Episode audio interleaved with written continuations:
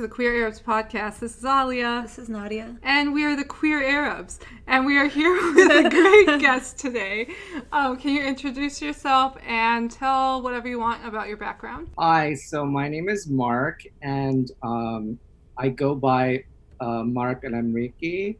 I'm in Arabic, and I am an Arabic style dancer, even though I'm Filipino American. I've been dancing for over I think it's like maybe almost 17 years. And I've had many adventures through that, including becoming social media famous in Iraq and Saudi Arabia, dancing for Arabic stars like dignitaries, getting myself into trouble, lots of things. Yeah.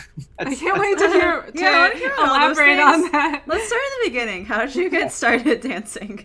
How did I get started from dancing? So I was in college. It was like my first year of college. It was like towards the end of my first year. And I like became friends with all these like random like people from uh, different parts of the world because there was an international club in my college and a lot of people were like were Saudi or, or Arab, mostly Saudi. And there's this one girl who was half Saudi, half Lebanese, and she invited me and a bunch of other our friends to go out dancing. So we just went to some American nightclub with typical music, and then someone in the crowd requested some Arabic music, and then they started playing it. And my friend was half Leban, half Lebanese, half Saudi. She could belly dance uh, socially, and she started dancing and I was like, holy fucking shit, how is she doing that? This is so crazy. Like I've never seen that before. I mean, um, I lived in a multicultural place, but you know, American education teaches you nothing about the Middle East at all. It's just like, oh, there's a lot of problems there, blah blah blah, you know. And so that was my first exposure to it, and I was like, I need to learn how to do this because it's just so cool. And I started taking classes shortly afterwards, and then uh, that was in 2003, and I haven't stopped. So that's how I started, and then it just it led to a lot of craziness. But yeah. So basically, you saw it, and then it escalated. that escalated quickly. It yeah. sounds like it was like I, I never planned on becoming a professional dancer or performing on a professional level. I just wanted to learn how to do that. I just thought it was cool. And then if you if you have a passion for something, it just leads to other doors and mm-hmm. other and stuff like that. So that's how it started. Sweet. What styles of Arabic dancing have you gotten into? So I started with uh, and then uh, I learned Dabka, I learned Sha'abi, like from Morocco. Cool. I learned how to dance Khaliji. I learned, I learned how to dance Iraqi. You have Those such are... good hair for the Khaliji dance. yeah, I do. uh, that was like a natural progression too. I used I first started out dancing with really short hair, and it just kept on getting longer and longer and longer. Um, but yeah, like I learned a lot of these dances socially. Like Raqs Sharqi, I learned in class. I took some um, Dabka lessons with Ramzi Adlibi and some other Lebanese and Palestinian uh, teachers. I took some classes, but I learned a lot of my Dabka from just watching people. You know, I like learned the basics and like the basic uh, stuff, but but like a lot of my Iraqi and Khaliji stuff, I learned from watching people in nightclubs. I would go to an Arabic nightclub with like a friend or something, order a few drinks, and then just follow the bouncing butt, like just like someone and follow what they were doing. And I just sort of figured it out on my own because I, as you guys know, I, I'm from the DC area, and the DC area is really, really like there's a lot of different Arabs, but all the Arabic clubs cater to like Khalijis and, and Iraqis for whatever reason. I guess it's because they, they they will spend the more the most money. You know, mm-hmm. they'll throw the most money everywhere or something. Did you go to the Green Zone a lot? I think that's new. Or is that that's, newer? Okay. New. Yeah. yeah, yeah, yeah. There was a bunch of clubs. They they're always changing the clubs. So I used to go to uh, Zikrayats, which is in Alexandria. That's like a super Lebanese. Heard about that. Yeah. Okay. Like Khaliji nights, you know, because if you don't cater to Khalijis at some point, you're never gonna make money. And so, like, I would go to these Arabic clubs and I would want to listen to Egyptian music or belly dance music. And they would play like a good hour in the beginning of the night, like Egyptian and Lebanese music, just mm-hmm. to get it out way. And then, like, the whole night with just Iraqi and Khaliji music. And then the last hour was like Moroccan and like Rai music. Because it was just like that it would like it was just enough for people to be happy with with things like so okay like Iraqi and Khalijis are happy with this music and then the last last hour was Moroccan and, and Algerian and that you know because that was the sort of the mix at the clubs. It was like maybe like two-thirds iraqi and khaliji more on the khaliji side more khalijis went and then like maybe a third was moroccans and other people. There would be like the random like Palestinian or Lebanese person there. I mean, but it was like mostly that mix of people. So yeah. I had to be exposed to that music. And at first I was like, I don't understand. And then after a while, I just sort of got into it and then I sort of started loving When you started out like taking classes, where were you just around the right people to give you the right recommendations? Because I feel like there's also just, especially with like Sharqi or like belly dance, there's just so much crap out there oh my god, there's so much crap. There's so much bad, awful dancing, and you guys can quote me on this. you know, there's just some so much awful Orientalist bullshit out there, or people. It's like basically people playing dress up, and that's not out all foreigners pick up uh, like Raqs Sharqi. Like for me, like it's it's always been a, a mission to try to dance in a way that's authentic to me, but also authentic for the culture. However, there's so much like bullshit. So I don't understand I... what tribal fusion is. I don't understand what tribes they're talking about and what oh, what fusion. It's so pre white privilege, cultural appropriation, sort of like these terms that became something that was in the public consciousness, right? This is all before that. I think uh, tribal started out in the 60s by some like hippie belly dancer who didn't want to conform to like the, the nightclub sort of view of belly dance, which is like, you know, woman in a bra and a belt with a skirt dancing around to Arabic music. She wanted something that sort of was folkloric, but not from a particular place her, I forgot her name, but it, it, it, it started this whole trend of basically dancers just taking like Raqs Sharqi as a base and then adding a whole bunch of random shit in costuming and in styling and then shoving it together and then calling it tribal, which is like, what does that mean? You know? Like, you know, the real tribes are are a bunch of Bedouin, like Bedouin tribes in the Khalij and in Iraq just roaming about or they're settled or something and they're like, you know, you know, if you go far enough back, my ancestor was like was this guy named Qahtan in Yemen, blah blah blah, like 25 generations ago or something psycho. Oh, like that's how that's real tribalism. That's like I can I my genealogy all goes all the way back to 600 600 AD in Yemen. So fuck you, like you know. Right. But I have to say that it's like I had to do a lot of research before I got a teacher. I, my, it was important to find someone who was like actually Middle Eastern or from that culture. So my first teacher was actually Greek, but her family lived in uh, Turkey mm-hmm. uh, for like 300 years until they they came to the United That's States. That's a long time. yeah, basically they, they they I guess shortly after Greece became occupied by by the Ottoman Empire, they just moved to Turkey or something. But they were still able to like speak Tur- uh, speak Greek, you know, for that amount of time. So I mean, that's impressive. They held on. Well, there's I, I don't yeah. there's there's a particular history of like Greek Turkish people and Turkish Greek people who got like forcibly like pushed across. I don't know. I don't. Yeah. yeah. Exact history. All I know is that they either immigrated or something like that to Turkey. Uh, but I mean, there's still Turks in Greece, you know. Yeah. Uh, they're just like they're not huge communities, but there was some population transfers or something. I don't know for the history exactly, but yeah. So yeah, that's how I, I chose the teachers. But I've always tried to find teachers who I know either worked in the Middle East or who were from those countries to learn. So um, right. One of my teachers is Suha Deeb. She's a Lebanese dancer. She's currently based in Cairo, and she's amazing. She's a really good teacher. She dances like really old school, like Lebanese style, which like doesn't look like the way belly dancers dance in Lebanon now, which is like just a lot of spinning around and looking slutty. Like it's like.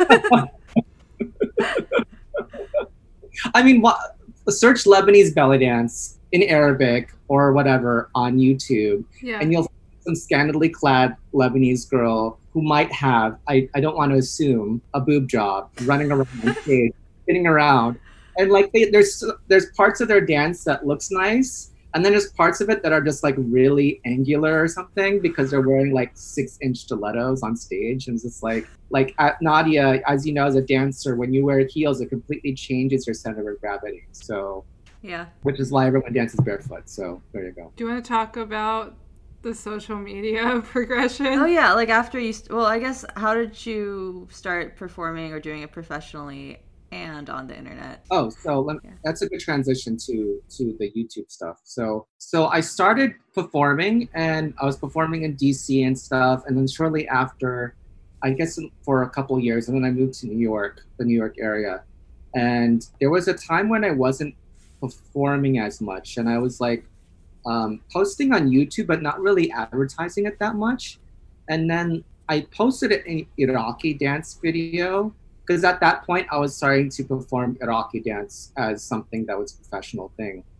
Like I hadn't performed it before because I learned it very organically. I didn't even know the name of the dance because I couldn't speak Arabic at the time. So I started posting videos about that, and then like the video went viral. so it just suddenly like because it's like who's this like random Asian guy doing this, you know, dance and then it sort of like started becoming a thing where I was posting those videos. And I was posting obviously belly dance, the Khaliji. All of my most popular dance videos that are over a million views are all Iraqi, like almost all of them. Do you know what? Like what hap- What happened? I don't know. I guess I just posted it at the right time. I think that that was around the same time after the Iraqi invasion, uh, the, the American invasion of Iraq. I think uh, when was that? 2003, Three. something like that. Yeah. I started po- after that.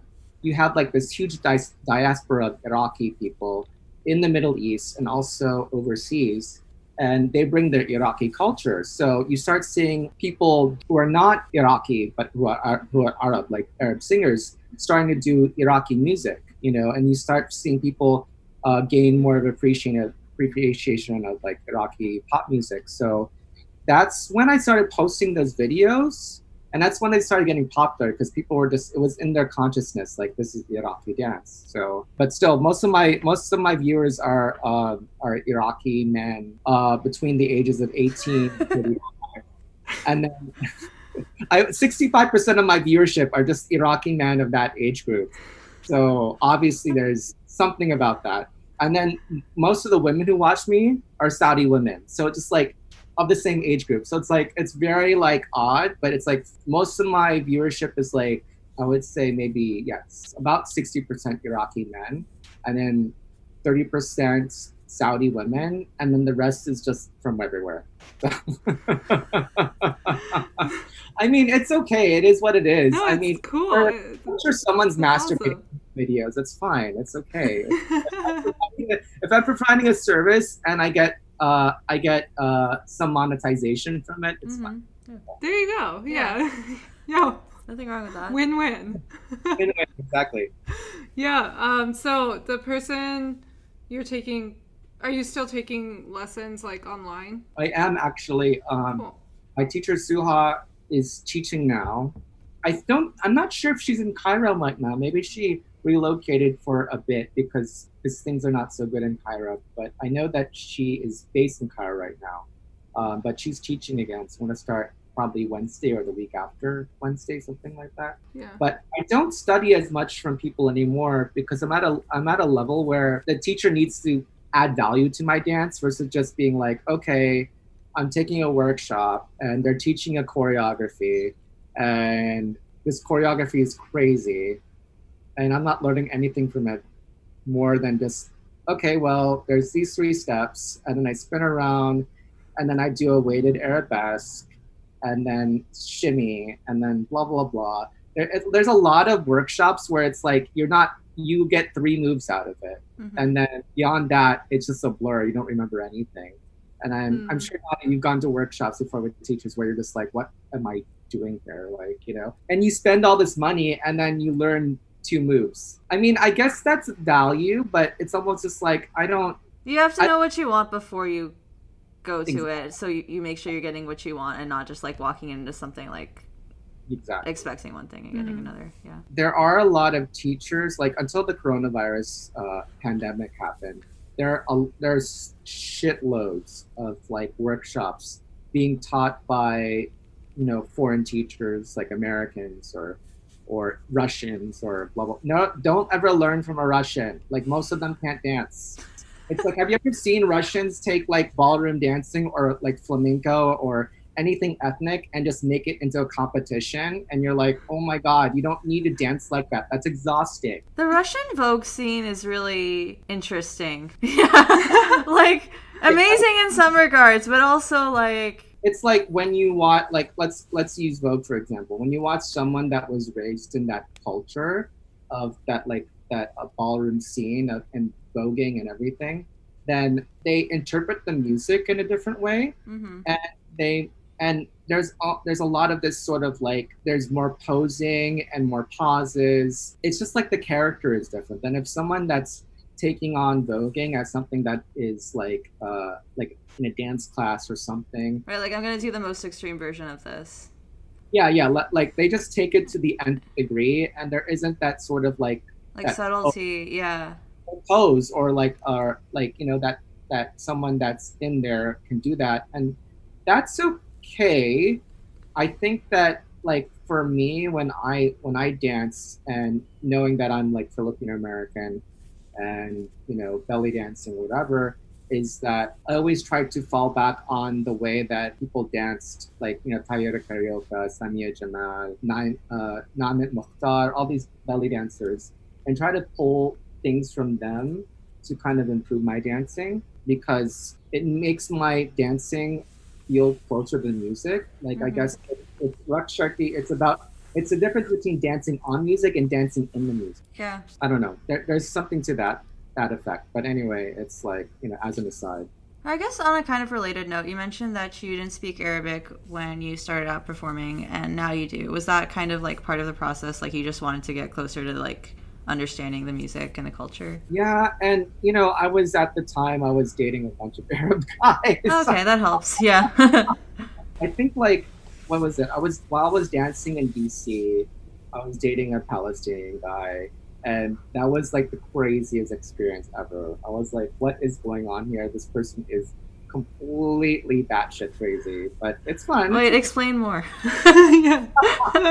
Well, this will lead to the, the Arabic language learning, I promise. But uh, so I was dating this guy. I, I don't remember how I met him.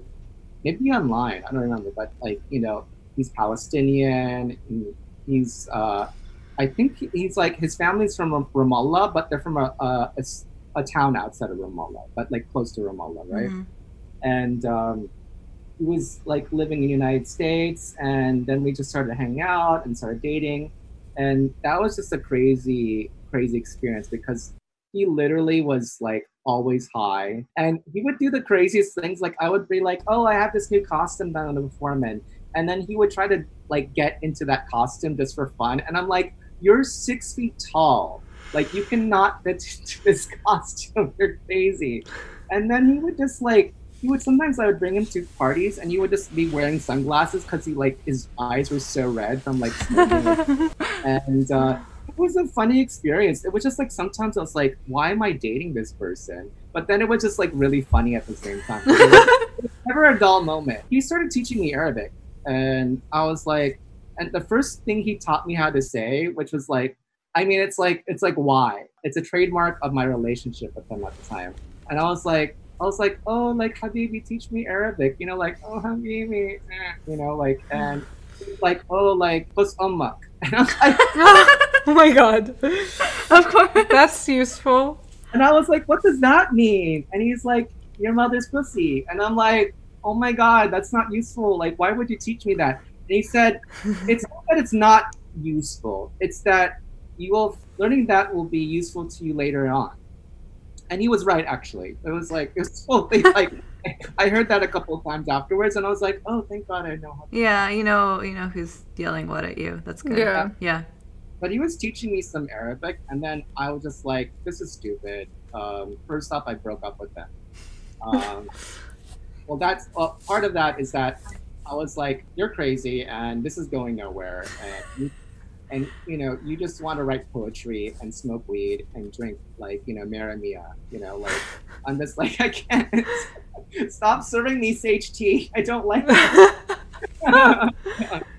and uh, I broke up with him, um, and then afterwards I started taking Arabic classes. Um, cool. I actually think that learning the language just really helped me dance better because before I was just dancing and I would have to ask someone what it meant, but it's not the same as if you actually know what it means Mhm. and have to some context. So I would not say that I'm 100% fluent, but I can get by. I can definitely understand conversation, conversational Arabic, but um, I still have trouble with Egyptians because they talk really. I really do fast. too. I, I really struggle to understand Egyptian. It's just that, like, you know, when you take a letter that should be a jim or a jim, and Yeah, you're like, guh, everything's. and they talk so fast sometimes that you're just like, like if you're not exposed to Egyptian cinema and Egyptian television, like if you don't have that exposure, you have no idea what they're saying. Like I've gotten better over the years, but like sometimes I'll watch Egyptian programming and there'll be subtitles in like Fusha. And I have to watch the Fusha, and I'm like, oh, that's what they're saying. What dialect have you like focused in on? So Mostly. this is a really good. This is really good for the podcast actually because it's just so random. But like, I was, uh, I went to Lebanon twice, Mm-hmm. and during that time, I learned some Arabic, and then I sort of like started learning Lebanese Arabic, but just not very well, not doing a very good job. And I was learning like I was taking like classical Arabic at the same time, off and on. And then I had a bunch of Saudi friends, and they said if you're like if you have a lot of fans in Saudi and Iraq, you should pick a a, a dialect that's closer to there. Mhm. And they're just like, oh, let's just talk to you in Saudi. You can like just start, like start speaking like someone from Riyadh, right? And so I just learned started learning how they spoke, and then they would like send me videos of like on Instagram or YouTube of people speaking like Riyadhi Arabic, and I picked that up. So now I speak like someone from from, from the capital of Saudi Arabia. It makes sense compare like considering your fan base. Like Yeah, yeah. yeah. so like it's good because I can I can communicate better with like uh, my fan base and I understand what they're saying when they when they post things on there or like when people post nasty comments on my YouTube. I can Yeah, just, it's good to know. you know, okay. I guess let's talk about your fan base and your non-fan base, whoever interacts with you. Yeah, what's what's your response been like? You know, I think when every anyone gets into social media and they become like a, a personality on social media, whatever that means, because you know, so, uh, like social media personalities are, you know, full of egomaniacs. So uh, it's great. Um, however, I I'm just like this is my dancing. I don't post much anything else except for dance videos. So I mean, I could post more content, but I just I'm too busy. When you get like really nasty comments when you're first starting out, you're just like it really affects you, and you're like, oh my god, why would someone say that to me? Or like like literally like someone would put like a quote from the Quran or like hadith or something, and like I'm like, oh well, I know what that means, or or Yeah. like you know like some crazy shit, or like they'll say like, oh, is this a, a girl or a guy? Or you know, I posted on my Facebook something really funny. I don't know if you guys saw it, but I've been called many things in Arabic. Let me see. I don't have a list of it, but like, give me a second. It's on my Facebook wall. But like basically, it's just it's sort of just funny. Like I just hear these things, and like after a while, you just develop a really thick skin, and then you just don't care. So Yeah. I wrote. I've been called the following in Arabic: Banan al-Raqs, Malak al-Radah, Malaka al-Maqanith, and Gahba al-Khalij wa Iraq. So like literally just like it's like all these names and it's just like funny. It's at this point I don't really care. I've developed a thick skin.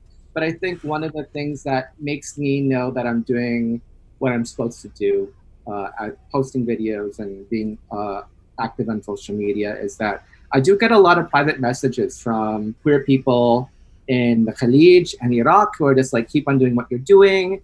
And a lot of them say, oh, I wish I could dance and I wish I could do what you could do. And so I think it's a privilege for me to be able to dance in a space and to post things and not be in a situation where I'm unsafe, you mm-hmm. know?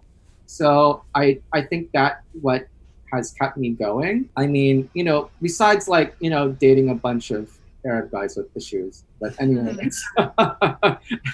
that's that's that's an whole nother story. But the thing is that like it's something like being connected to queer Arabs over there who can't escape the present their, their situation that they're presently in. Mhm. But Yeah. you know, finding inspiration in like dancing is really nice. Focusing in on uh, the Khaliji dance, something I think is really cool is when it's publicly available, which is not often. You know, like uh, my only experience seeing Khaliji dance in person before like a dance retreat I went to was like some family events and very close off. And so it's cool um, when that can be shown on YouTube or whatever, accessed by a wider audience.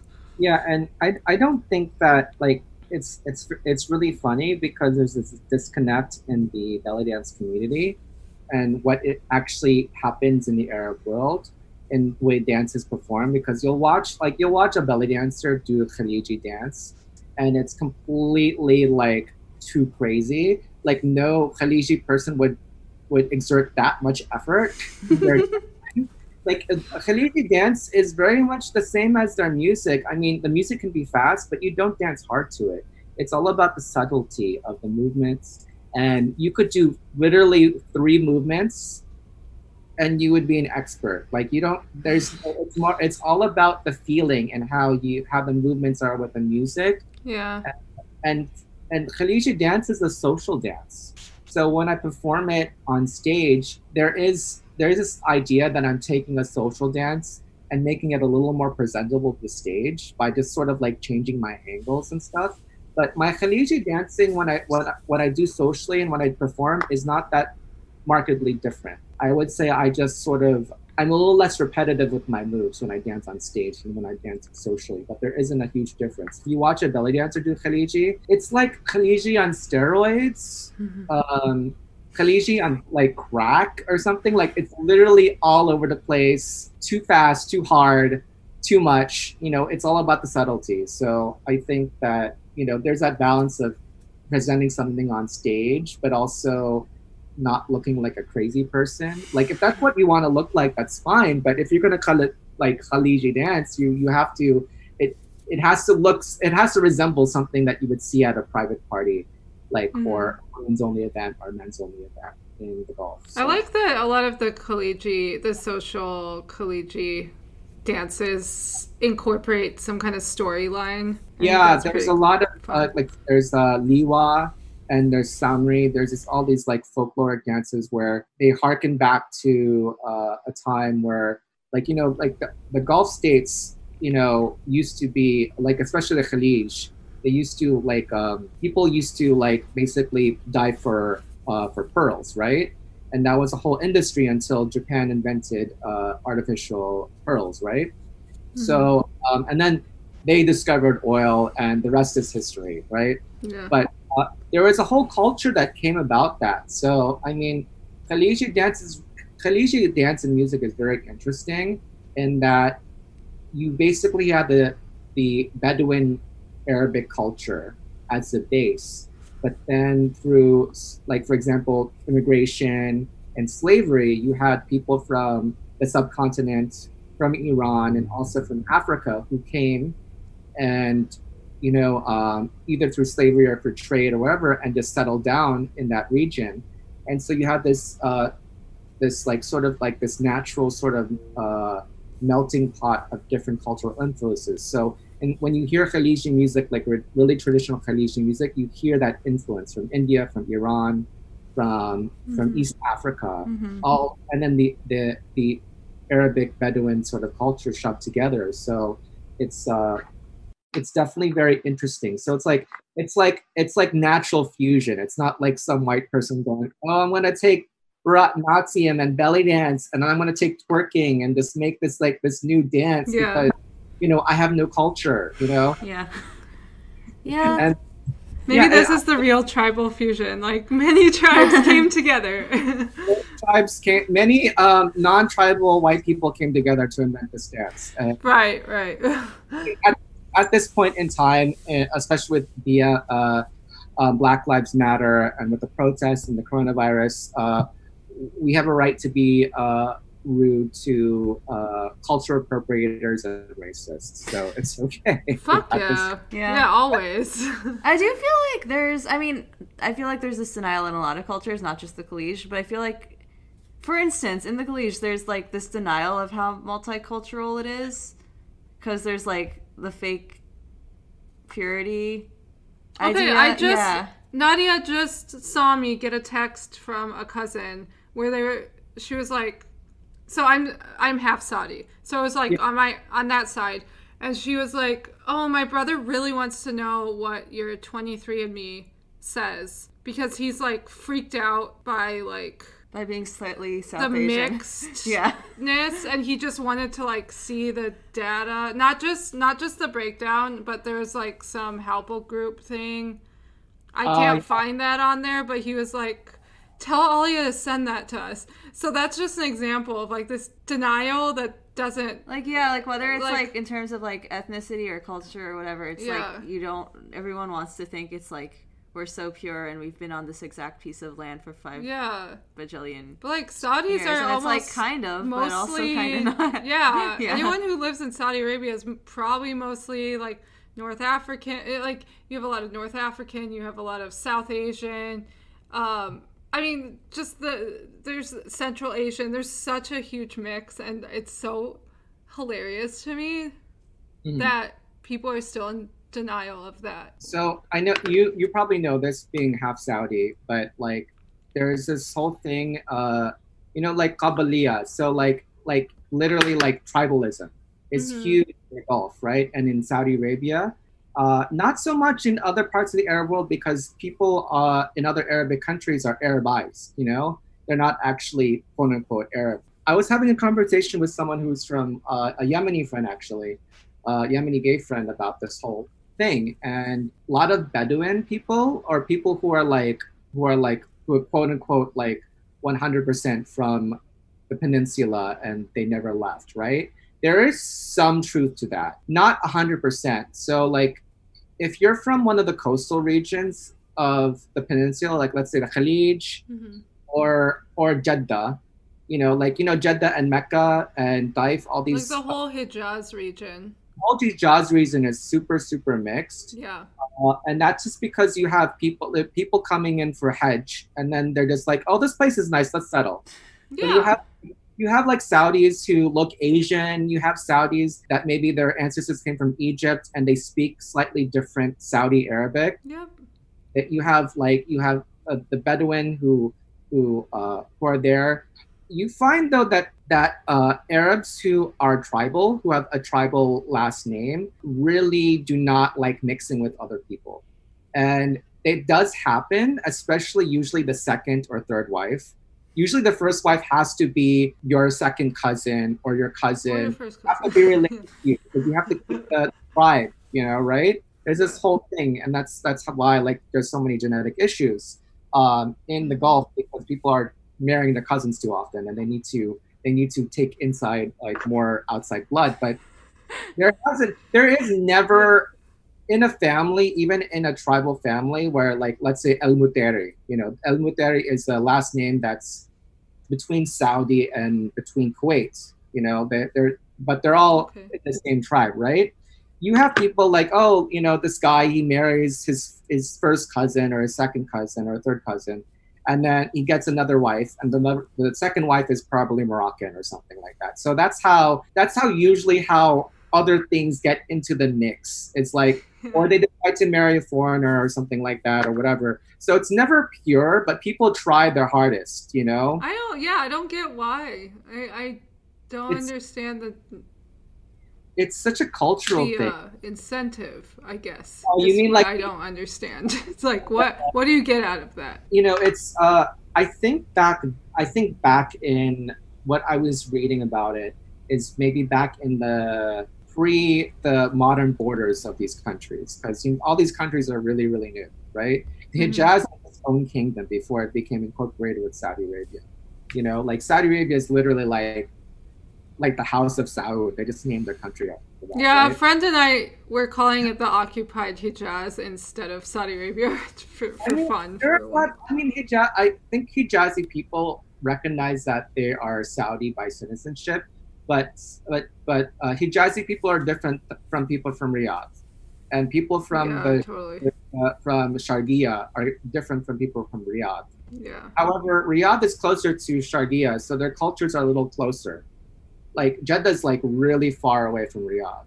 You know, you have to Yeah. drive the desert just to get to you know to there. You know. Yeah, my Uh, family is from the Hijaz region, which makes that text, for example, even more hilarious. Yeah, you know, you it's just Hijaz is really really mixed, and they know that. I mean, there are people who are tribal in Hijaz, and it's funny. I had a friend who uh, he was gay. He's back in Saudi, but he's uh, he's he's tribal, so his family traces their their lineage all the way back to Yemen, long ass time ago, right?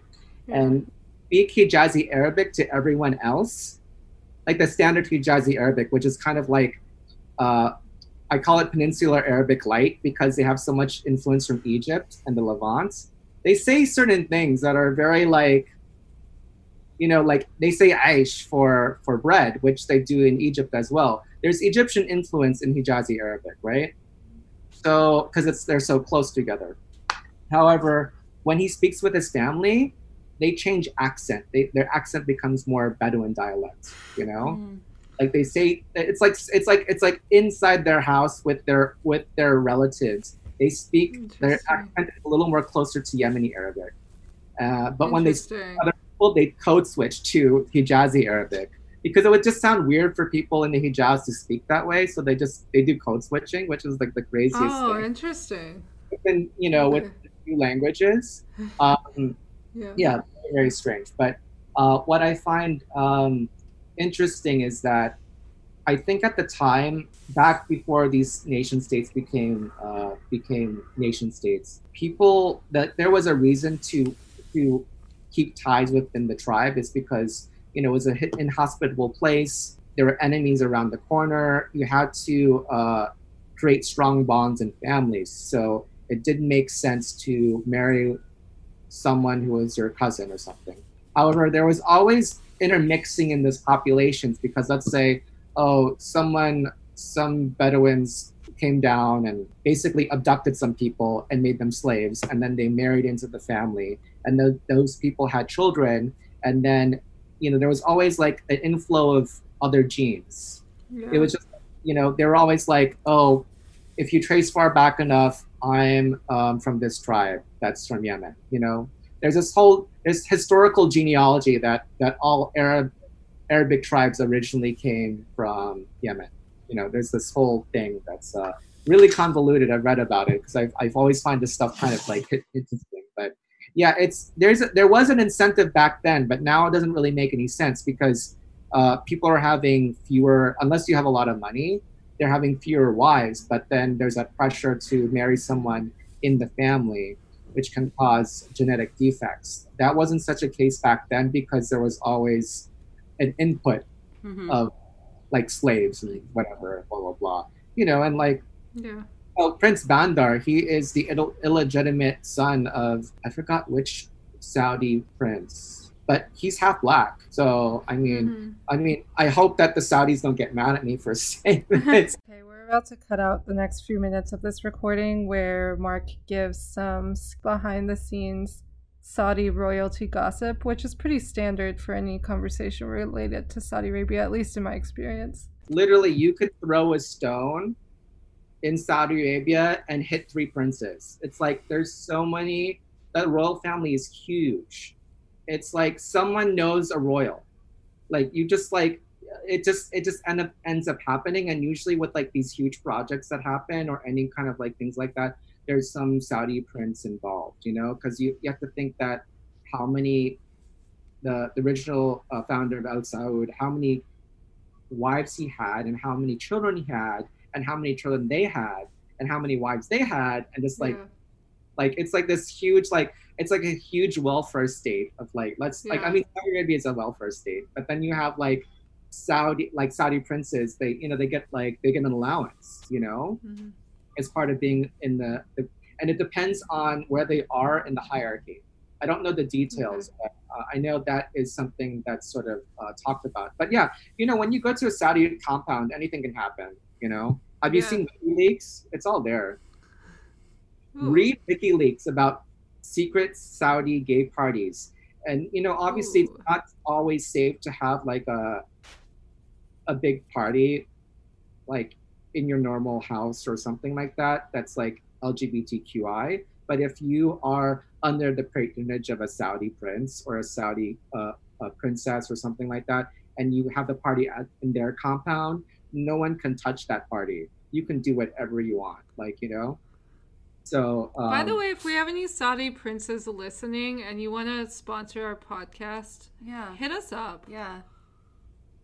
Yeah, totally. Do you have you guys do Venmo or PayPal or Patreon or something? We have a Ko-fi account. Um, we might um, switch to Patreon. Yeah, we might. Patreon, it seems to be the thing. But yeah, yeah. any like, Saudi princess, prince, hit us up. Yeah, yeah. hit us up. Yeah, yeah, or do Venmo. Everyone. We can be that. anonymous, you know, whatever yeah. you need. get PayPal. Get one of those PayPal things, and people PayPal all the time. It's so easy, and you can use use someone's credit card. I mean, uh, I mean, I've gotten a little bit of money from PayPal from people just randomly sending me money. I mean, I have to say though uh, that a lot of the money that I made uh, for dancing for Khalijis, I wasted. So uh, I don't have a lot of money, but I.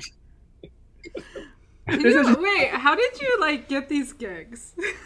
like, oh, so that's funny because sometimes someone would recommend me, or I knew somebody. It was already sort of just like it was wasta. It was always wasta. Yeah.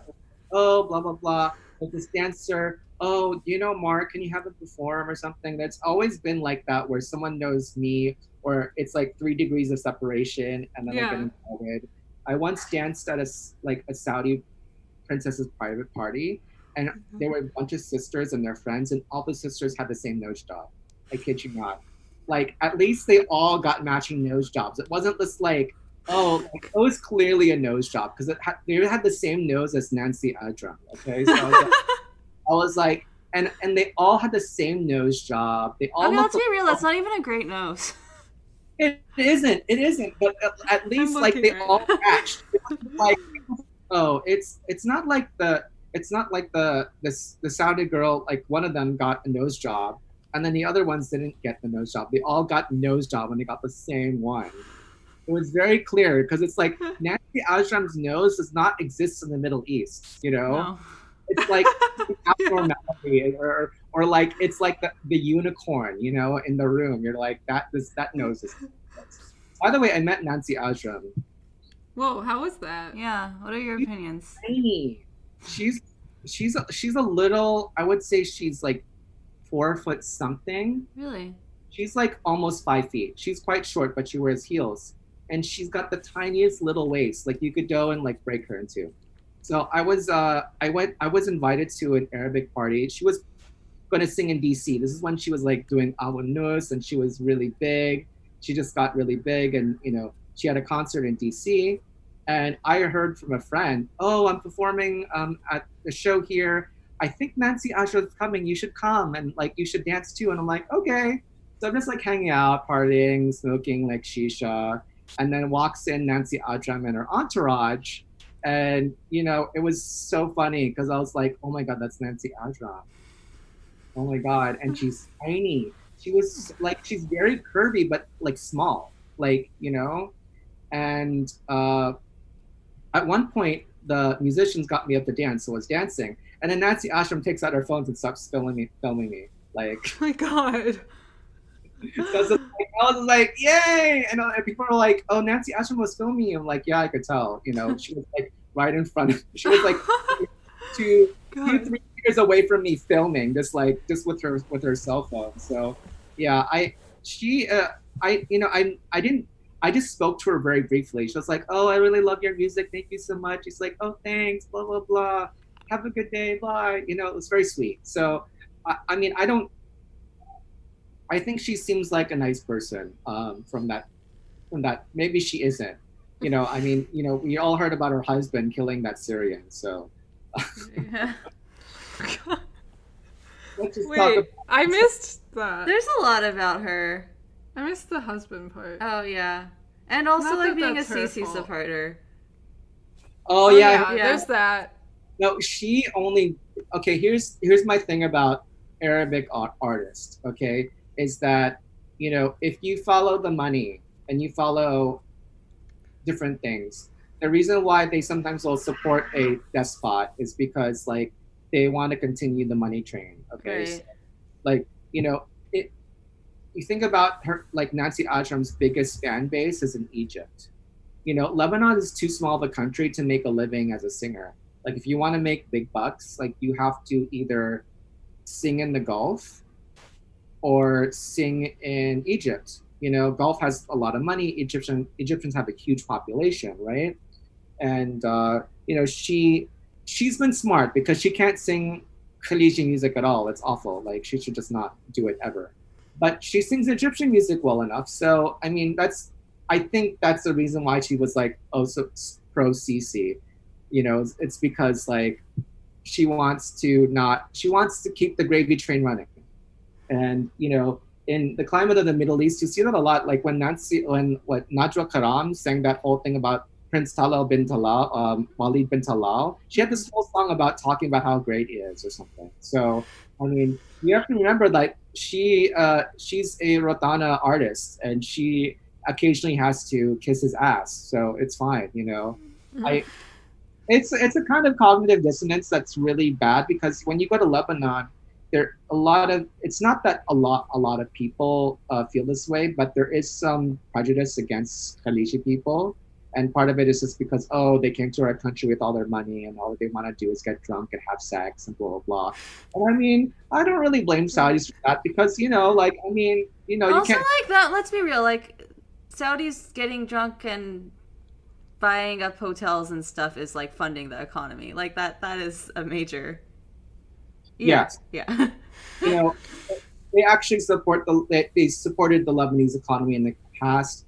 They uh, there isn't as much investment from the Khalij anymore, and I think that's just because of there's been so much like uh, instability in Lebanon lately, and then people still own things there, but I don't know the last time any Khalijis have like visited there because of the protests or something like that, and that's because it's just unstable. Mhm. But you, you have you have a you have a government that that you have a Lebanese government that can't get their shit right, that should like drop the confessional system. Mhm. Like it goes on and on. Like this is like this is a mess that needs to be resolved. Like this the whole the whole system of government needs to be completely changed. you know? Yeah, same with the Saudi government, so that people don't always have to leave the country to like party or like, yeah.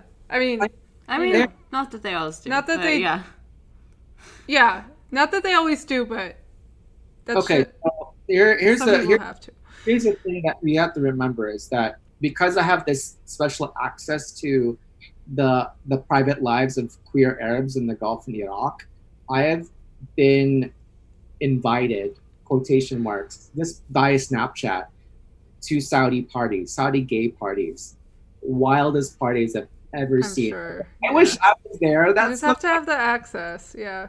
They send me videos all the time like oh mark we wish you were here oh we played your music on like they'll like they'll play my like my one of my dance clips at the party or something or whatever while or like I occasionally get videos of people sending like people sending me Snapchat videos of them having sex while my music like like my dance music is- Wow. my dance videos playing. I'm like, why? Why? I mean, that's fine. Like, that's like great. I'll be your your sex soundtrack, but I don't I need didn't need to video. get documentation. I didn't ask for documentation, you know. But okay. Yeah, but, but whatever. yeah, but the gay parties happen in Saudi. Like, there's Yeah. there's- No, I know. I I just I I just know that like not everyone has easy Access. Access and like people some people just like legit need to leave the country so that they have the privacy they need. Yeah, I have I have to say that if you are in a certain income bracket and your family is liberal-ish enough, then you can live a de- decent uh, cognitive dissonance lifestyle in Saudi, where you could have you could you could have fun and blah blah blah, and you know do all these things. It just you can't do it in public. But then again, like lots of things that are done in private in Saudi are you know are probably legal if you did it publicly. You know, drinking, uh, premarital sex, um, drug use, Gay sex. Yeah. sex, regular sex. yeah, sex at all. No, I'm just kidding. There's Yeah, Sex to Mark's videos specifically. plenty of sex in Saudi Arabia. yeah, sex to yours. I, I, I mean, I, I think it's very it's very nice, but also just sort of like, also just like kind of puzzling. Or I get lots of videos of people like, I had this one of these. I have a couple Saudi friends that always send me pictures of their dick or the, their ass. Like I just sort of like, Aw. it's so wholesome. It's like so wholesome. Like this is send me like, orders like, Mark, do you like this? Or like, um, like Weshrayek, and I'm like, I'm like, oh, I'm like, oh, sh- I'm like, uh, shakla marra halu, like, okay. oh, okay, yeah, you know, I mean, it's it's it, it's a form of flattery that they that they find my dancing and myself so enthralling that they send me uh, those pics. Although I do get like like pictures of boobs too, so I'm just sort of like, All right. it's cool, it's Yeah. chill. I think people just assume that I have no morals, so they can just do whatever they want. They just send me like, like, like filth all the time, um, and it usually goes down during Ramadan. So Oh my god. I mean, the An thing my views, Yeah. my views tank during Ramadan, like completely tank the first week of Ramadan, and they start going up again. And then during Laylat al-Qadr, they drop again. And after, like, during, af- right after the, the after the first three days of Eid, it just shoots up like exponentially. So that just gives you an idea of like uh, of people's um, The, the roller coaster. roller coaster of YouTube views during uh, and usually my views go down a little bit during the first couple of days during Ramadan too. So How have your views been during COVID? Have they like gone up? they've gone up, yeah, because people can't do anything anyway. So I mean, I'm like, keep on watching me. You know, I need to make money. Thank you. It's like, yeah. No, it's great. Keep keep viewing people. like yeah, exactly. It's one one of the Get one those thing views. is that my videos that are the most viewed, some of them I can't monetize because it's copyrighted music. You know, so. Uh, Oh shit. Okay. But the thing is that like I still make money. It's not, That helps It's bring in but it helps. So audience for your other videos, I guess. Yeah. yeah. And then there's always like, there's always a comment of like, oh, what do you put in your hair? Like, how do you get your hair to grow? You know, or something. So you just wait. just wait. Or I mean, I post videos and they never, they don't, not enough people watch them. So I don't feel incentive to to do that. So it's like whatever. But Yeah. Cool. Well, this is fun. This, this is really fun. Mine is, uh, uh, the story about the the story about the you know who doing you know what that's going to be cut out. That's Yeah. all cut out. Don't worry about it. Yeah. That's But, just, no, but like that's we can like, we can include like a reference to like something about Saudi royalty was Yeah. discussed, right? yeah, you can do Okay, something like okay, but no names. Okay. Just as mean- a like a lot of this It'd be information funny. Like not everything, not specifically my story or Yeah. the stories Yeah. I've heard. There's so many. I could go on forever. things that I've done or things that I've seen, like back in, especially in DC. Oh my God! Like you know, there's so many. Like you know, the cultural attaché of Saudi Arabia is in like, is in McLean or something, or is it in Falls Church? I don't remember. There's a huge cultural attaché, and then like the Saudi Okay. embassy, and then the military attaché. Like the Saudis, like basically, I wouldn't say uh, rule, but like if you go to Georgetown at a certain time, like you know, Yeah. like you just walk around in the evening, and it's literally just Saudis strolling around or training or something. I get recognized sometimes when I walk there. oh my god. like, oh, are you Mark? I saw you on Instagram, and I'm like, yes. Oh, can we take a photo of you? I'm like, okay. Like it's just like That's so funny. in my life. Go away, please. It happens in New York too sometimes, where I'm like at a shisha bar and then some Saudis recognize. It's recognize. like, me. oh my Oh. god.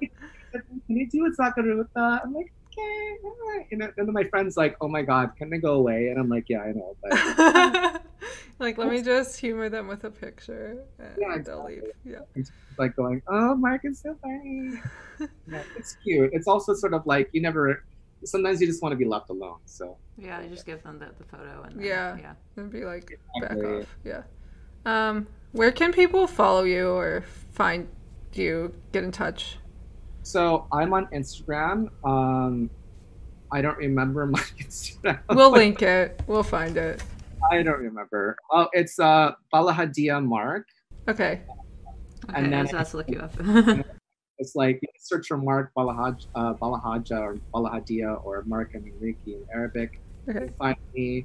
Um, I have a Snapchat um, that I don't post that much anymore. Ever since COVID happened, I'm just like not posting as much on social media, and that's because I had to, I have other projects happening, and I'm just not in the zone right now for that. So, but I still post. I just I'm not posting as much as I used to. So Okay. Yeah, I get it. We'll link. We'll link to your YouTube channel too. Um, you can all follow us on Twitter, Facebook, and Instagram at the Queer Arabs, and our website's thequeerarabs.com. And we are on almost every. I think like every podcast app, as far as I know, including Spotify. Wow. Um, that's a new development, and we're excited. So, and Um, you, yeah, I'm glad that you guys invited me to to talk. I have lots of interesting things to say, or interesting stories, or uh, misadventures of the of the sexual kind. So it's great. um, I mean, I mean, at this point in my career, like if like, and like whenever I get like a dick pic or an ass pic from Snapchat, I'm just sort of just like, okay, well, you know. eh, mm. I mean, it's, are you it's just like they almost Like, all look just, the like, same? Comes with the territory. Yeah. I mean, I think it's it's it's because of the way that uh, Arabic dance is viewed in the Middle East, especially belly dance, or Mm. or or how um, gay people are viewed. You Yeah. know, I mean, it's like hard to tell people you're a dancer without like them just assuming stripper. Mm. yeah, I I would say more like sex worker. Yeah. Um, I've been I've been asked how much I cost. I've been asked if we did a secret marriage, how much would the dowry be? Like like literally legit, like like like actual questions. And I'm just sort of like and I'll just write something funny like if there isn't 20 camels in my dowry, in my mahri, and if I'm not if I don't have an apartment in London and Dubai, then we're not doing this. You know, like I, I don't know why they're the 20 camels have to be included, but you know, camels are cute. I love camels. They're cute. Yeah. Yeah. I mean, they're- fun to chill with. They're cute and also just like really belligerent, you know? Like, They are, yeah. yeah, yeah, yeah. They Like, just I went- spit at you all the time. Oh my god, there was this camel that I thought was the cutest camel in the world. Her name was Lulu, like pearls. Aw. And I was just like, oh my god. And I was in Dubai and like in this like resort place smoking shisha. And I just like kept on hugging the camel, and the camel's like, "Who the fuck are you?" and trying to get away from me. I was just like, "You're so cute," you know, like being a the crazy person, like hu- trying to hug the camel, they totally rando. So are it's bizarre animals. yeah, they are, but they're cool.